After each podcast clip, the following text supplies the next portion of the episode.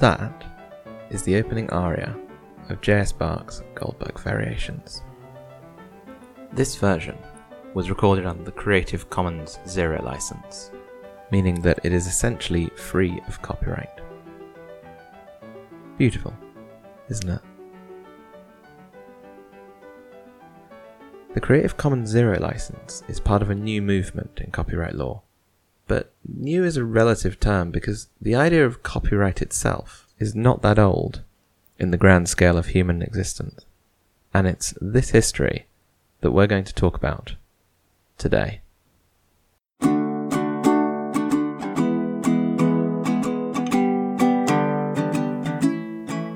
Welcome to Deltas, a podcast about our collective past and present world.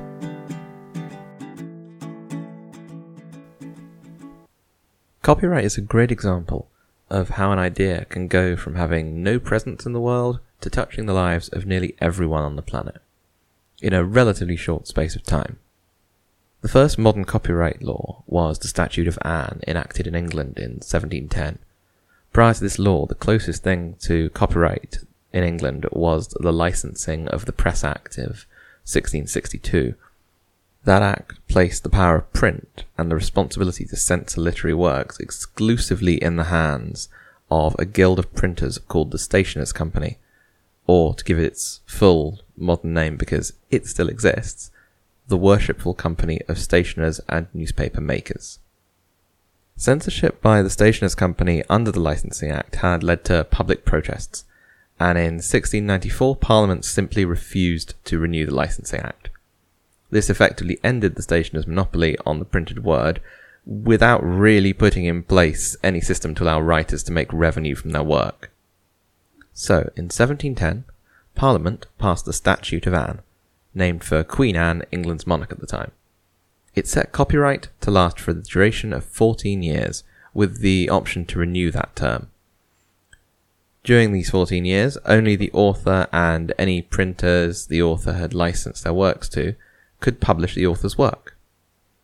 The new method of allowing authors to own and enforce copyright was hugely popular, leading to similar laws being passed in other countries such as the United States Copyright Act of 1790.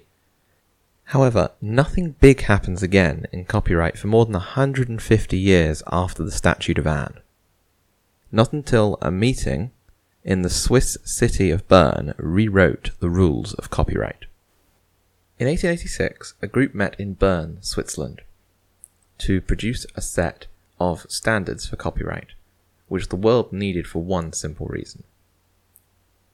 Then, as now, the world was becoming more and more interconnected. Lots of countries had some form of copyright by this point, but there was almost no agreement on how those laws interacted with each other. Authors would travel from one country to another, writing different books along the way, which, as you can imagine, led to a very convoluted web of legal complexities. The key points of the 1886 Berne Convention were authors no longer needed to register their works in each individual country, giving authors in one country that was part of the Berne Convention the same protection in every other country that was signed up to the Berne Convention. In fact, the Berne Convention removed the need to register at all, making copyright automatic and extending it to unpublished works. Under the convention, creators held copyright to a work as soon as it was created in some format, be that a writer's unpublished draft or the artist's rough sketch. Most importantly, the Berne Convention has been adopted by almost every nation of the world, making it the planet's de facto standard for copyright. Now, remember that 14 year period where authors held the sole right to their work? Well, the Berne Convention changed that too, setting the duration of copyright at 50 years after the author's death, or in the case of anonymous authorship, 50 years after publication. In the years since the Berne Convention, relatively little has changed.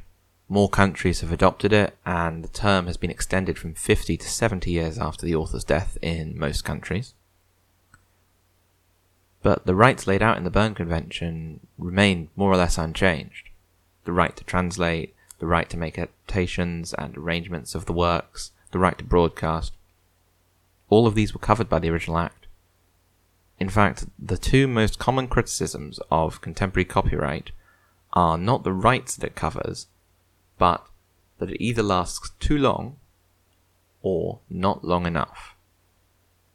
Usually depending on whether you own a large and sought after collection of intellectual property or not. This discontent with the status quo of copyright law has led to alternative approaches. In 2002, the first Creative Commons licenses were launched a set of licenses that allow creators more choice in the level of legal protection for their work. There are remix licenses that allow derivative works and attribution licenses which encourage reposting of content. Wikipedia is actually copyrighted under one of these licenses. Perhaps the best way of illustrating how long copyright lasts is to return to the Berne Convention, which, had its author been 20 at the time of publication and lived to 90, would still be covered by copyright more than 130 years after it invented modern copyright law. It's difficult to say where copyright will go next. If recent history is anything to go by, it seems that we're moving full circle to a place where copyright is again becoming fragmented and varied under different legal frameworks. Safe to say, it's going to be hard for any of these variations to match the sublime beauty of the Goldberg variations.